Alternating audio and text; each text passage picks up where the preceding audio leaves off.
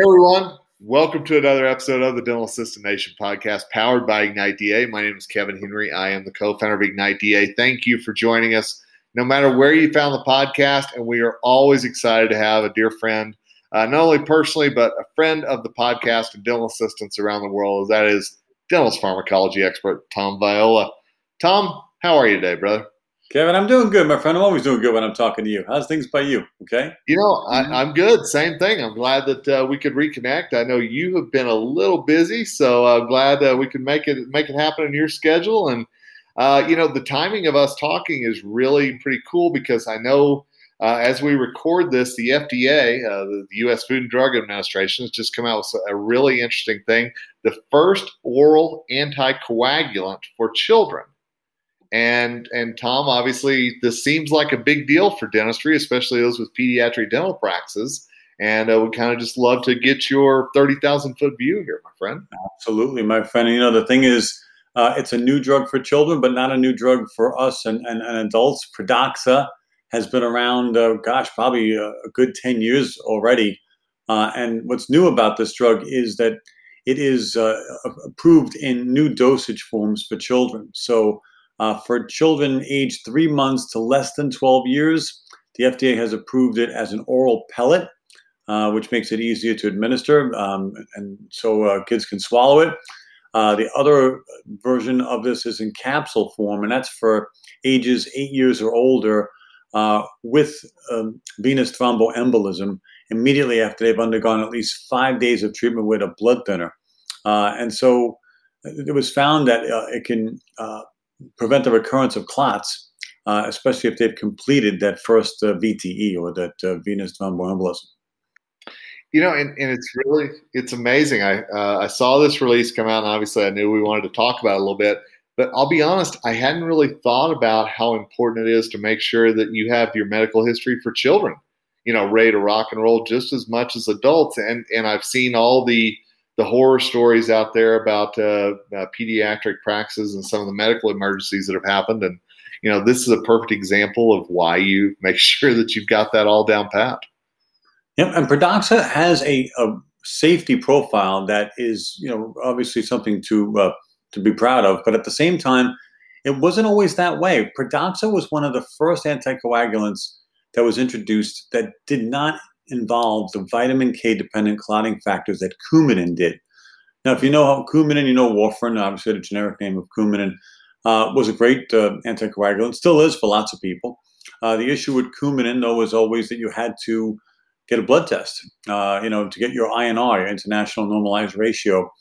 And that was a, an issue for some because you had to get it done every week or every two weeks, uh, although we preferred it every week. And as a result, you can imagine for people, lifestyle is, is difficult to plan visiting a, a, a, place to get your blood drawn every week. Sure. Uh, so Pradaxa is introduced uh, because unlike Coumadin, it does not uh, block all vitamin K clotting factors, only one, factor 2A, which is thrombin. As a result of that, it didn't require that INR blood test. And also, it didn't really have an impact on vitamin K. So, for example, if you were on Coumadin, because it blocked all the vitamin K clotting factors, if you decided you wanted kale, spinach, or something like that for for you know dinner, you couldn't have it because the vitamin K in those green leafy vegetables would offset and, and, and upset the the vitamin K uh, against which we were balancing your Coumadin dose. So now uh, is introduced. And Pradaxa doesn't have that distinction, it doesn't have that uh, restriction. So you can take Pradaxa, and since it doesn't affect vitamin K, you can have all the vitamin K in your diet that you wanted. Um, and also didn't have to get the blood test done. So this was like a, a huge moment in anticoagulant therapy because Pradaxa was the first. Now, the flip side of that, of course, is that with Coumadin, you were able to reverse the effects of Coumadin with vitamin K. So if you had a bleeding uh, issue or something, we could give you a vitamin K and, and stop the bleeding. Because of Pradaxa not blocking the vitamin K clotting factors, you needed a specific reversal agent for Pradaxa. Hmm. Uh, ironically, and maybe somewhat uh, uh, scary to say, the reversal agent wasn't available for a, a, number of years. So if you were on Pradaxa and fell down a flight of stairs, got into a car accident, or you know went down a ski slope the wrong way and, and crashed into a tree and had internal bleeding, there was nothing we could do to stop the bleeding because we didn't have a reversal agent. So that might scare some people into thinking, well, now you know, this drug's approved for kids, but but of course now we have a reversal agent, and uh, it's a, as you said, it's a hallmark for us because now we have uh, uh for the first time an anticoagulant that we can use safely in children.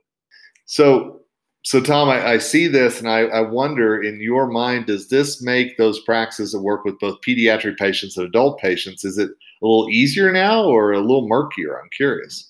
Well, I, I look at it from two perspectives. You know, one, uh, you've got these practices that work on both pediatric and adult patients who are used to looking at adults as medically complex and say, okay, well, we need to be uh, keeping an eye out for things like uh, anticoagulants and blood thinners and, and all sorts of medications in the cardiovascular realm and yet, those same practices may not give that same attention to children because the, the assumption with children is they don't have necessarily uh, the the uh, same medically complex uh, profile that adults do.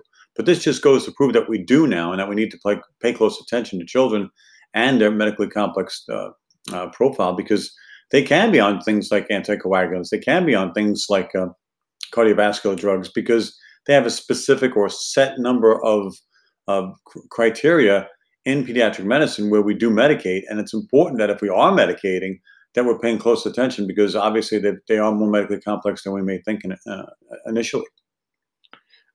This may seem like a really weird question, but you know, you travel all over the country speaking. You do a lot, so much virtually speaking. I mean, you're you're that thought leader out there when it comes to pharmacology.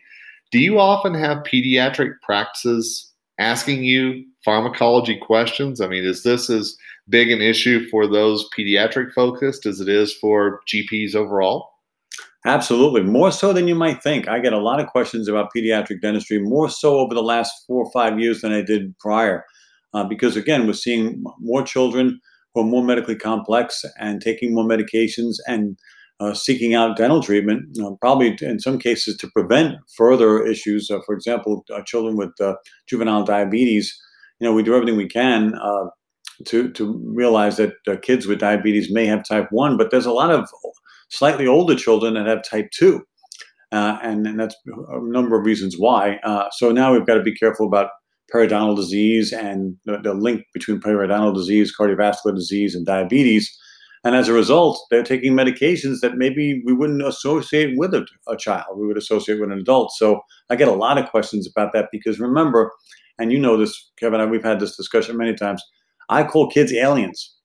Yeah. Uh, aliens for a reason because, you know, they don't metabolize clear processed drugs the way we uh, adults do.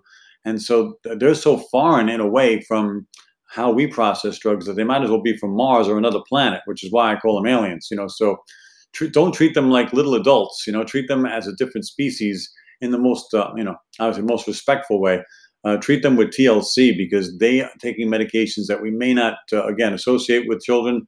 Um, and they uh, need that TLC as far as dosing and as far as you know planning uh, for treatment and realizing that they can be as complex as an adult patient. Man, what a great point. I mean, seriously, and I know we've had that talk before, but it's so good to reemphasize it. You know, the importance of the health history and the importance of again reminding, as you just said, uh, children are completely different patients than than adults are, and sometimes that's a good thing. You know, let's be perfectly honest. Uh, but uh, in terms of pharmacology, I know that that's a whole different animal. Well, keep in mind also that even though this this was a monumental uh, uh announcement about uh, Pradaxa, Xarelto, which is another anticoagulant in somewhat in the same class, was also approved uh, as an anticoagulant in patients 18 or younger uh, with, say, again, venous thromboembolism. So it's not the first, um, that actually, uh, uh, Xarelto was actually approved for use in children, or at least thought of as use for children back in 2019. So imagine, you know, you and I are talking about this now, but actually two years ago, uh, this was already becoming an issue. So things are moving along fast, and you know, it's hard keeping up with the news, and that's why I'm glad to have this opportunity to reach out to everybody. Uh, so that they can stay current. Because who gets to get gets the opportunity to read all this stuff and stay uh, stay current. It's it's uh, it's difficult for me, and this is what I do for a living. I was just going to say, I know you do that, and and I know I've I've been in those lectures, and I've I've heard the the comments on our podcast that people are so thankful that you do do that because in this ever evolving landscape, man, there's nothing more important than being on top of what's going on in pharmacology right now. And, and thankfully, you do that. Well, I couldn't have said it better, my friend. You know, pharmacology is is in that way uh, the resource that everybody should be using. It's never been more important uh, in medical and dental treatment. And quite frankly, pharmacology is that voice that whispers to you. You know, it it helps you remember. Okay, I went to that course with that guy Viola, and he said that there's this brand new anticoagulant for kids, and I've got a kid who's on this anticoagulant now. What did he say? You know, what what kind of precautions should I take? Uh, and, and and so we're going to just go over that uh, real quick. What do you do in a situation where a child or an adult is on an anticoagulant? One of the first things I often tell my audiences is pick your battles. You know, so um, if the patient's coming in for routine work where you can be conservative in your measures and really keep bleeding to a minimum, it might be better in many cases to have the patient continue to take their anticoagulant or their antiplatelet agent um, because, as I've often said, you can always treat a bleed with conservative measures and hemostatic agents, but it, you can't always treat a clot. Once a clot forms, it can be life threatening. So, for a dental procedure that's relatively routine, where you can keep the bleeding to a minimum, we should be using, you know, conservative measures and and realizing the patient should stay on the uh, anticoagulant because the benefit outweighs the risk. However, there are some procedures, full mouth extractions, sinus lifts, you know, oral surgery, where maybe it's better to, to think about discontinuing the anticoagulant. But in this case, I would always take a partner. I'd always reach out to the cardiologist. Even though many people listening to this right now are saying it's always the cardiologist that tells them to stop taking it, I get that, but take take a partner because it's really hard for us to make those unilateral decisions. Since at the end of the day, our medical partners are, are there for a reason. We're supposed to be reaching out to them for advice. This is uh, as we would like them to reach out to us if there was an issue in dentistry. Great reminder, Tom. And and you know, as as mentioned a few minutes ago, I'm thankful that you stay on top of all this. And I know, you know, I want to make sure that our readers know how to get in touch with you, how to kind of pick your brain and, and read what you're thinking out there. Absolutely. Uh, you know, I love hearing from everybody, Kevin. And one of the best parts about being your buddy and your friend and, and doing these podcasts with you all these years has been the, the ability to get get outreach from people who listen to these podcasts. I'm always getting emails, always getting contacts on Facebook and Instagram uh, from people saying, "I heard your podcast. I had another question," and it really makes me feel good because I know we have reach. We know I know we're getting out there and, and providing good information. So if you ever want to reach me at any time, the easiest thing to do is just reach out to me on my website. It's, it's the least creative name in the world. It's tomviola.com because I don't have a creative bone in my body. So uh, named it after myself. Uh, and again, my website's got all sorts of stuff on the blog, the uh, podcast, uh, courses you can take for C credits. Um, and I try to keep it as up to date as I can. Uh, and I'm all over Instagram at uh, Pharmacology Declassified, and same thing with all the other social media platforms. Tom is the man whenever it comes to pharmacology, and, and like I always say, just a good human being as well. So, Tom, thanks for staying on top of things, and thanks for joining us today, man. I really do appreciate it. Appreciate everything you do for me and this profession, Kevin. Thank you so much. You're a leader, and we all know it. So, thank you so much for being you. I'm honored. To, uh, those words mean a lot coming from you, and I thank all of you uh, because your time is valuable. We try to bring you experts in dentistry uh, with some of the latest topics, and thankful for people like Tom who take their time out and are champions for dental assistants as well. So, with that, Kevin Henry signing off for the Dental Assistant Nation podcast. Wishing you great success ahead. Together, we rise.